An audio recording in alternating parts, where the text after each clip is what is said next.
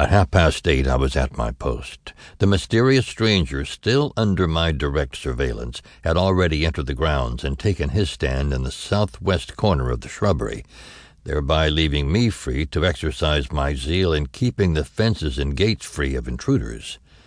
At nine the guests were nearly, if not all, assembled, and promptly at the hour mentioned in the note so often referred to, I stole away from my post and hid myself amid the bushes that obscured the real place of rendezvous.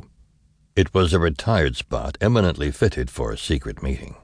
The lamps, which had been hung in profusion through the grounds, had been studiously excluded from this quarter.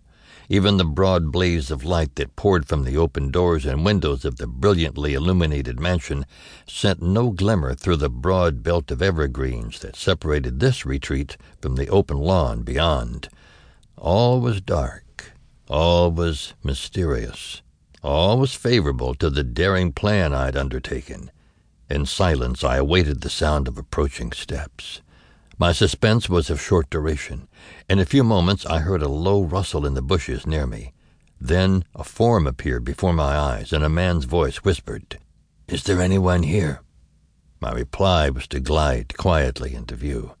Instantly he spoke again this time with more assurance. Are you ready for a counterfeit? I am ready for anything, I returned, in smothered tones, hoping by thus disguising my voice to lure him into a revelation of the true purpose of this mysterious rendezvous.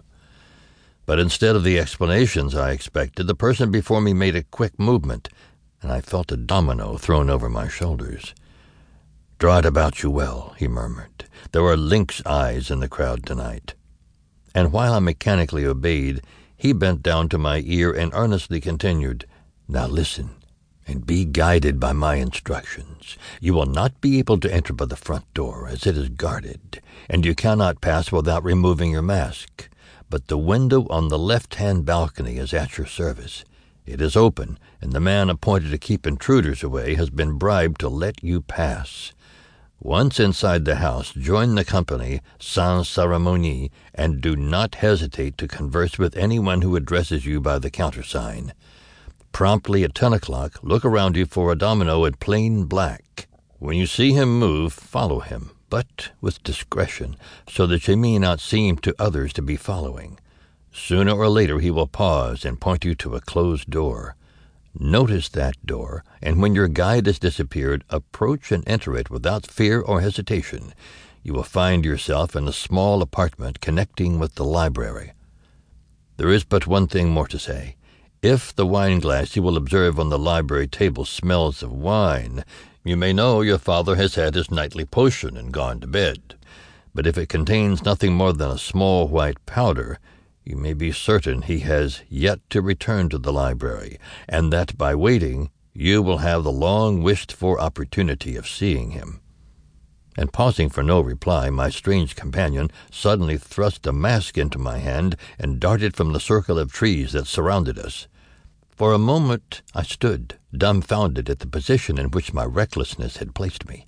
All the folly, the impertinence even, of the proceeding upon which I had entered was revealed to me in its true colors, and I mentally inquired what could have induced me to thus hamper myself with the details of a mystery so entirely removed from the serious matter I had in charge.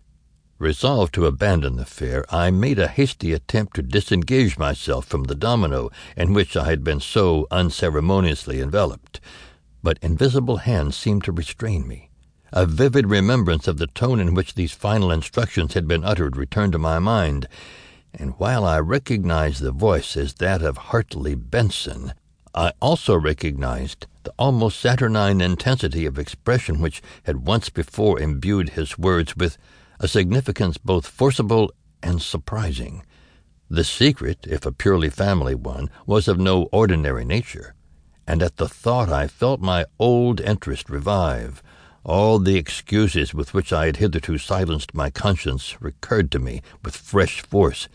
Mechanically donning my mask, I prepared to follow out my guide's instructions to the last detail.